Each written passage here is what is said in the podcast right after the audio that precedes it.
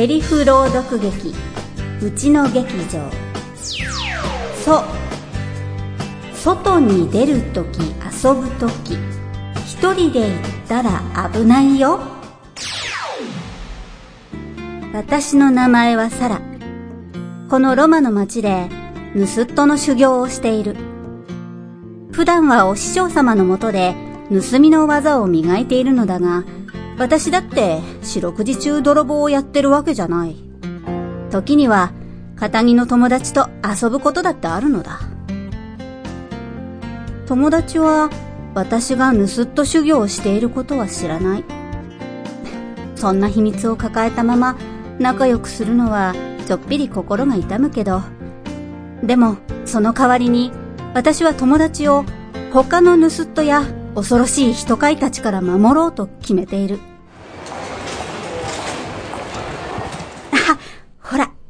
あそこを歩いてるのが、私の大事な小さな友達、ミーナ。あ、あれ、ミーナってば、そっち行っちゃ危ないってば。ミーナミーナあ、サラちゃん。ミーナ、東の市場に行くの？ねえ、あそこは危ないから、一人で行かない方がいいよって前も言ったじゃない。サラちゃん。やだな。まるでお母さんみたい。大丈夫だよ。私はもうちっちゃい子じゃないし、東の位置はあんまり治安が良くないってことは私だって知ってるし。あ、あん、うーん。夕方までにお父さんのお薬を買ってこなきゃならないの。大丈夫。心配しないで。うーん。じゃあ、気をつけてね、みーな。じゃあまた後でね、サラちゃん。ミーナは賢いけど、12歳になったばかりだ。盗人や人飼いのずる賢い手口までは見破れない。一番いいのは一人にならないことなんだけど、ミーナは自分で、私は大丈夫って思ってるから、注意しても耳を貸してくれない。仕方ない。後ろからこっそりついてって、何かあったら助けよう。大変あのおじさん人さらいだミーナに話しかけてるあ、あの、おじさんこの子に何か用ですか？あ、サラちゃん。このおじさんがね、お薬をとっても安く売ってるお店を知ってるんだって。今から連れて行ってくれるって言うのよ。あ、おじさん、あの、お薬は、は？あ、どうして急に逃げちゃったのかしら？お薬、安く売ってるお店なんて、嘘に決まってるじゃない。え、ど、どうして？ミーナ、あれは、人さらいだよ。本当に安いお店を知ってる親切な人なら、あんな風に逃げたりしないもん。そうかな？うん。サラちゃんがそんなに怖い顔してるから、おじさんびっくりしちゃったんじゃないかな。ミーなったら。あの人さらいの男は、私が盗っ人だってことを知ってる。だって、私の姉さんノラは、この辺で一番大きい人さらいの一団の親分だからだ。親分の妹の友達をさらうわけにはいかないからね。でも、私はミーナにそれ以上きつく言うことはしなかった。一人で歩いていたら危ない場所もあるんだっていうこと。できるだけ誰かと一緒にいた方がいいってこと。それを覚えてもらうのに怖い思いをさせなくたっていいものね。私は盗人だ。だから、盗人や人さらいの手口を知っている。人さらいたちは獲物が自分からついてくるように上手に仕向ける。ニコニコしながら親切そうに見えにくい場所まで誘導する。だけど、誰かと一緒にいる子供をさらうのは簡単じゃない。二人でいれば騙されない。ミーナ、私は盗人だけど、ミーナは大事な友達だから、私が一緒にいてあげるからね。どうしたの？変なサラちゃん。なんでもない。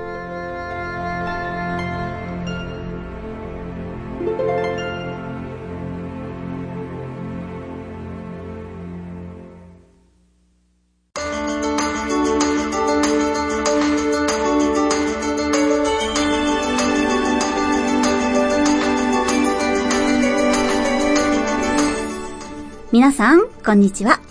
声優イラストレーター子供の安全対策コーディネーター、そしてこの番組、魔法の言葉、パーソナリティの内野真央です。毎度おなじみ、ぬすっと修行中のサラちゃんのお話でしたが、えー、サラちゃんにだって普通の女の子の時間があります。けど、自分が泥棒だってことを知られないように、お友達を守るってなんてこれ、サラちゃん切ないね。なんかね、あの、キャッツアイみたいだよね。設定で、なんかいやいやいや、大事なのは、そこじゃないんですよ。このラジオドラマでお伝えしたかったのは別のことです。まあ、先月、北海道と、えー、相模原で、小学生の女の子が行方不明になる事件が相次ぎました。どちらも無事に女の子は保護されましたけれど、命が助かっても女の子たちが怖い嫌な思いをしたのは消えない事実です。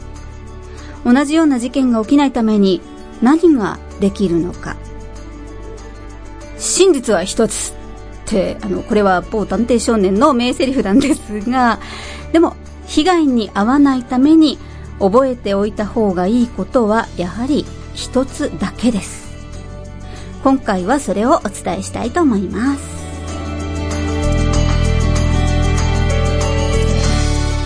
この番組は株式会社アルファの制作でお送りします。ひなマジックかけちゃうぞやめろ。ひなマジックかけちゃうぞ無駄だよ。ひなマジックかけちゃうぞ俺には効かぬ。なぜだ？なぜ効かぬ？もうすでに、かかっているからだ。大将と、ひなの、ひなマジック。各週月曜日アルファからポッドキャストにて配信中。お前ら聞けよ。Try to the next stage. アルファさてこの番組最初のコーナーマオママ安全対策を語るでは東京法規出版さんから出ている子供の安全カルタから50の防犯、防災、事故予防を一つずつご紹介しています。今回は、そ。外に出るとき、遊ぶとき、一人で行ったら危ないよ。いやー、しかしさすがにね、防犯のカルタですからね、これもそのまんまですよね。読んでそのまんまです。うん。一人で行動しない。やっぱりこれが一番身を守るのに確実な方法なんです。どこにいても何をしていても必ず何人かの人が自分を見ているような場所にいること。意識して見えやすい場所にいること。うん。まあ、知り合いじゃなくてもね、まあ、誰、誰でもいいんですよ。知らない人でも、複数の人の視線がある場所は、犯罪者にとっては自分が見られてるって思うので、そこはやりにくい場所になり得ます。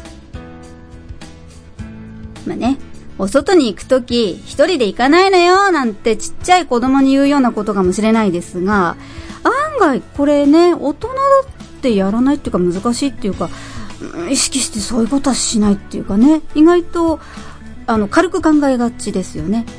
うん。あの、今回のね、その、北海道の事件でも、目撃者がいなくて、で、ま、後からね、かろうじて街の防犯カメラに手がかりとなる映像が残っていた。それで事件解決に結びついたというのをニュースで見ました。被害者の女の子の証言がね少し出ていましたけどあのやっぱりちょっとついてきてと声をかけられた。ね。あのその事件のきっかけについてはそこまでは分かっているんですけれども、うんまあ、被害者の、ね、プライバシーに配慮して、まあ、それ以上のいろんな詳細というのは公表されていません。ただね、あの、途中でお友達と出会って話をした。コンビニのおじさんとも会話をした。っていうね、えー、そういう事実っていうのも出てきてるんですが、あの結局まあその女の子は一人で歩いてたということは分かってます。うん。ね、幼稚園児じゃあるまいしね、一人で出歩くななんてね、小学校高学年ならそう思っても仕方ないかもしれません。ですから、うん、一人にならないでという、これね、あの立派な防犯の一つの方法なんですが、それができなかった子が悪いっていうことじゃないんです。それはね、忘れないでください。悪いのは被害に遭った子じゃない。何かしなかったからできなかったから悪いってことじゃないんです。ね、今この瞬間からあとみんながそうするように努力すればいいだけのことです。また、えー、相模原の事件では犯人は一人で犬を散歩させていた女の子にカッターナイフを突きつけて一緒に来いと言ったとか。これもね、あの、ニュースで最近はその、その当時、あの、女の子が歩いていたとされる時間帯に歩いてみましょうなんていうね、あの、レポートが多いんですよ。だから、その現場は、あの、あの、感じをテレビで見ることができます。で私も見ていてね、あまあ普通の住宅街の中なんですよ。でも、目撃者がやっぱりいなくて、うん、見えにくい場所での出来事だなっていうのを感じました。でもね、いつもいつも誰かの視線のあるところを歩くようにするなんて、これはね、ほんと場所によっては結構難しいんですよ。あとは、あの、人目がありすぎても、個々の人に注意が向きませんから安全とは言えない。あの、人混みでね、スリにあったり、満員電車で痴漢にあったりするのは、そういうことなんです。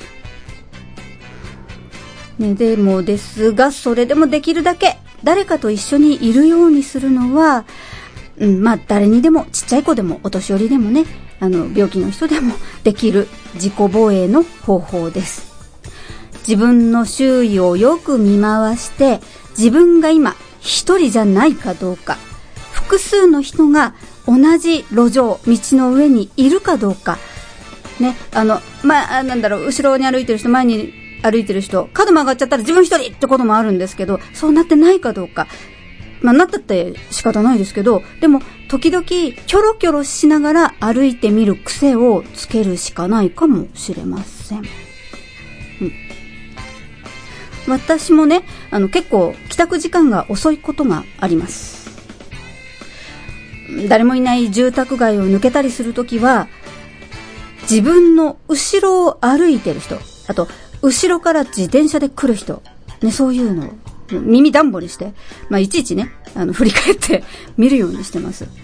足音とか自転車の音とかね、あの、後ろはね、後ろに目ついてないんで、振り返ります。夜道はただでさえ、暗くて見えにくい場所ですからね。うん。まあ、最近のあの報告ですと、見えにくい暗い夜道に街灯が設置された。そのためにスポット的に明るくなってる。その場所で、ひったくりにあったり、殴られたりっていう事件が起きてたりします。犯罪者の方も、あの、見えてるところ、明るいところ、見えない真っ暗なところではやらないんですよ。暗い道の中で上で、見える場所で、バンと犯行に及ぶ。そういう報告もあったりします。ですけどね、まあ、あの、一人でいないことでそれを防ぐことっていうのは意外とできる。私も駅から家までの数分だけ、ね、なのでどんなに疲れてても、その数分間だけは周囲を確認しながら歩きます。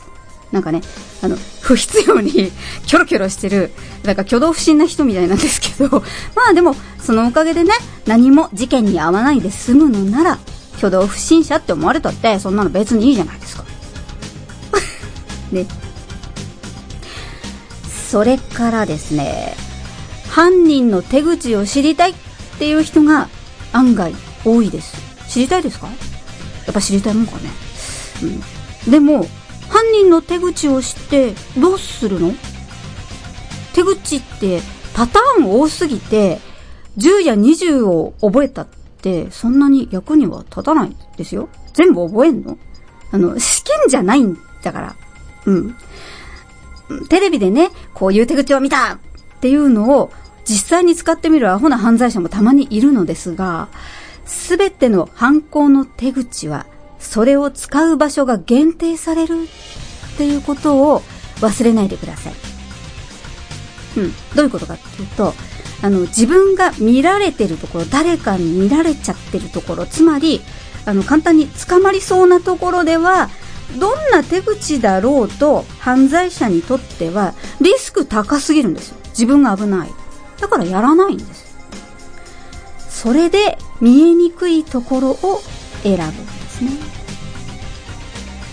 見えにくいところでは一人にならない。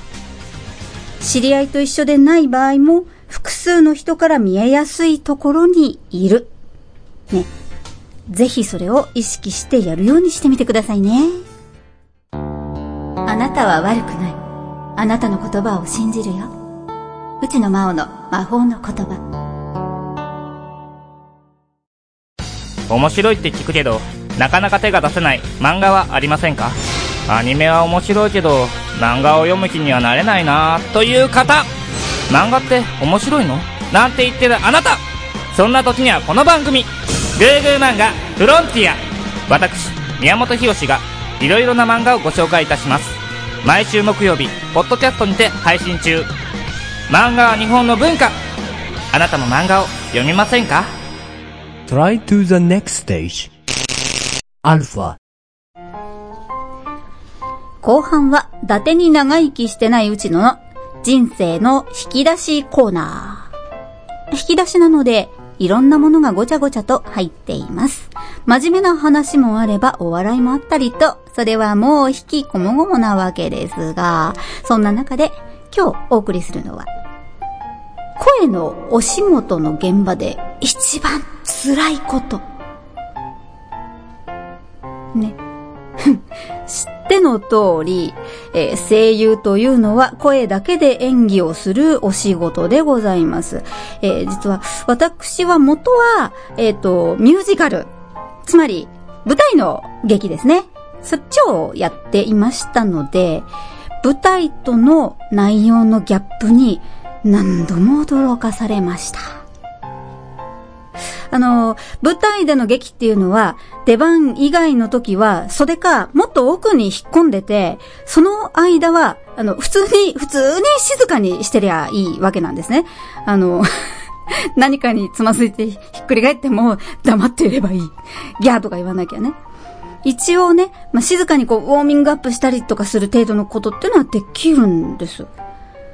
特にあのミュージカルなんかでは袖で着替えをしたりね、あとピンマイクの装着もね、するんですよ。ですから、まあ、結構ゴソゴソゴソゴソやってても平気っちゃ平気なんですよね。ところがです。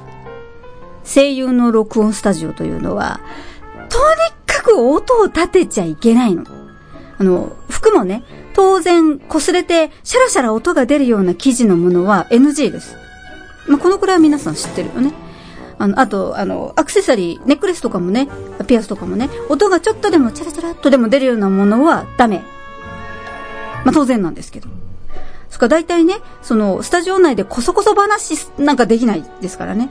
だ、ダメですね。あと、あの、動き。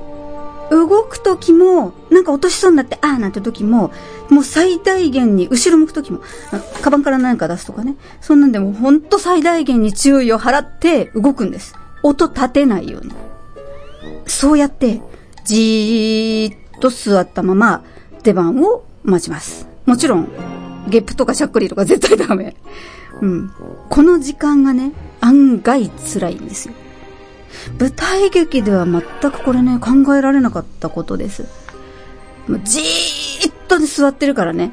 あの、時々我に返って見回すと面白いです。みんなじっとしてますからね。足組み替えるのもそろーっていう感じ。うん。だから人によっては、そのままこう、寝ちゃってたり してます。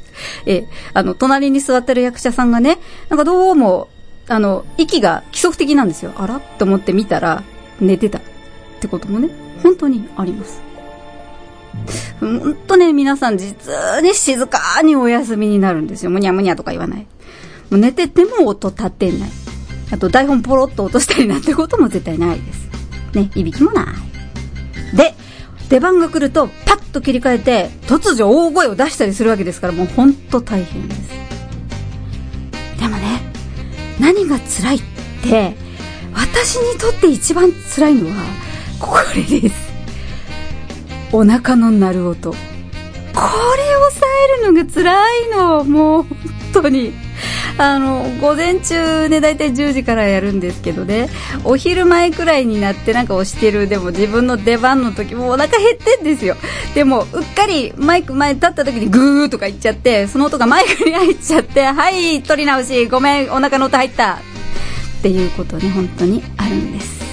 マイク前にいる時以外なのに、後ろに座ってんのに誰かの中がグーとかなって、あ、ノイズ入った、やり直し でリテイクってことも本当にあります。こればっかりはね、生理現象なので、時間が来れば、誰かのお腹になったりするんですよ。いや、本当これに結構皆さん苦労してるみたいですね。本当ね、隣に座ってる役者役者さんのお腹がグー、左でグー、右でグーなんてことあって、その辺みんなで3人ぐらいで顔見合わせて、ブーとか。笑っちゃいけないんだけど、こうって笑っちゃうね。そういうこともあります。それで、私はそのお腹を鳴らないようにする工夫っていうのを編み出しました。これみんな多分ね、いつでもか、いつでも必死で考えてることだと思うんですけど、あの、収録前に、あの、飲むタイプのね、あの、パウチに入った、あの、携帯用のパウチに入ったね、あの、バナナ、ね。まあ、ゼリーだとお腹ぐるぐるぐるとか言っちゃうこともあるんで、バナナいい、いいねっていう話になって、バナナをね、飲むようにしました。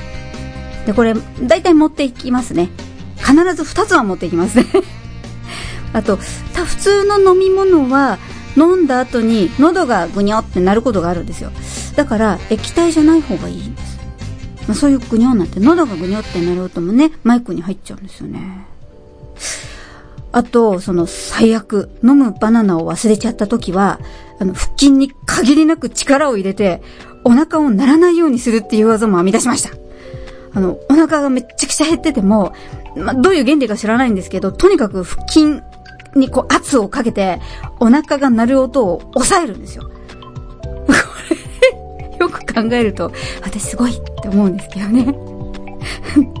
っていうか、辛いことってそれかい みたいな。まあ、それだけじゃないんですけどね。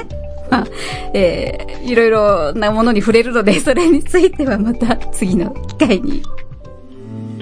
あなたの夢を諦めないで。うちの真央の魔法の言葉。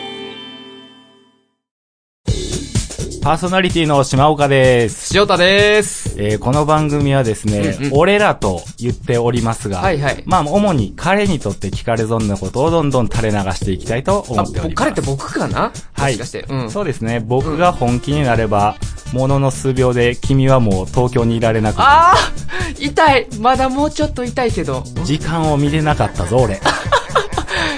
測らないわけだからね。俺ら聞かれ損毎週月曜日配信 Try to the next stage. Alpha. あなたにありがとう。内野真央の魔法の言葉。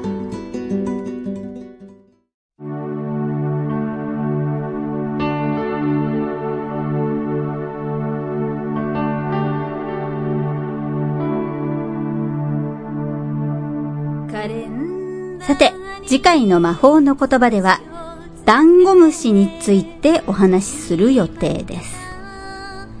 ダンゴムシ。あの、本物じゃなくて、えー、ダンゴムシっぽい何かについてですね。えー、秋から冬、春にかけては大きな地震が国内では過去に起きています。9月1日、10月23日、1月17日、3月11日。それぞれ何の日だか覚えてますか？お年寄りや妊婦さん、子供でもできる簡単な防災の備えについて、ダンゴムシを交えてお話ししたいと思ってます。また、番組ではリスナーの皆様から、防犯防災について聞いてみたいこと、こんな時どうしたらいい？という質問を受け付けています。番組の感想や普通のお便りもお待ちしていますよ。この番組、魔法の言葉は各週土曜日に放送いたします。それではまた次回の配信でお会いしましょう。お相手は声優、イラストレーター、子供の安全対策コーディネーター、パーソナリティの内野真央でした。もっと幸せになろうね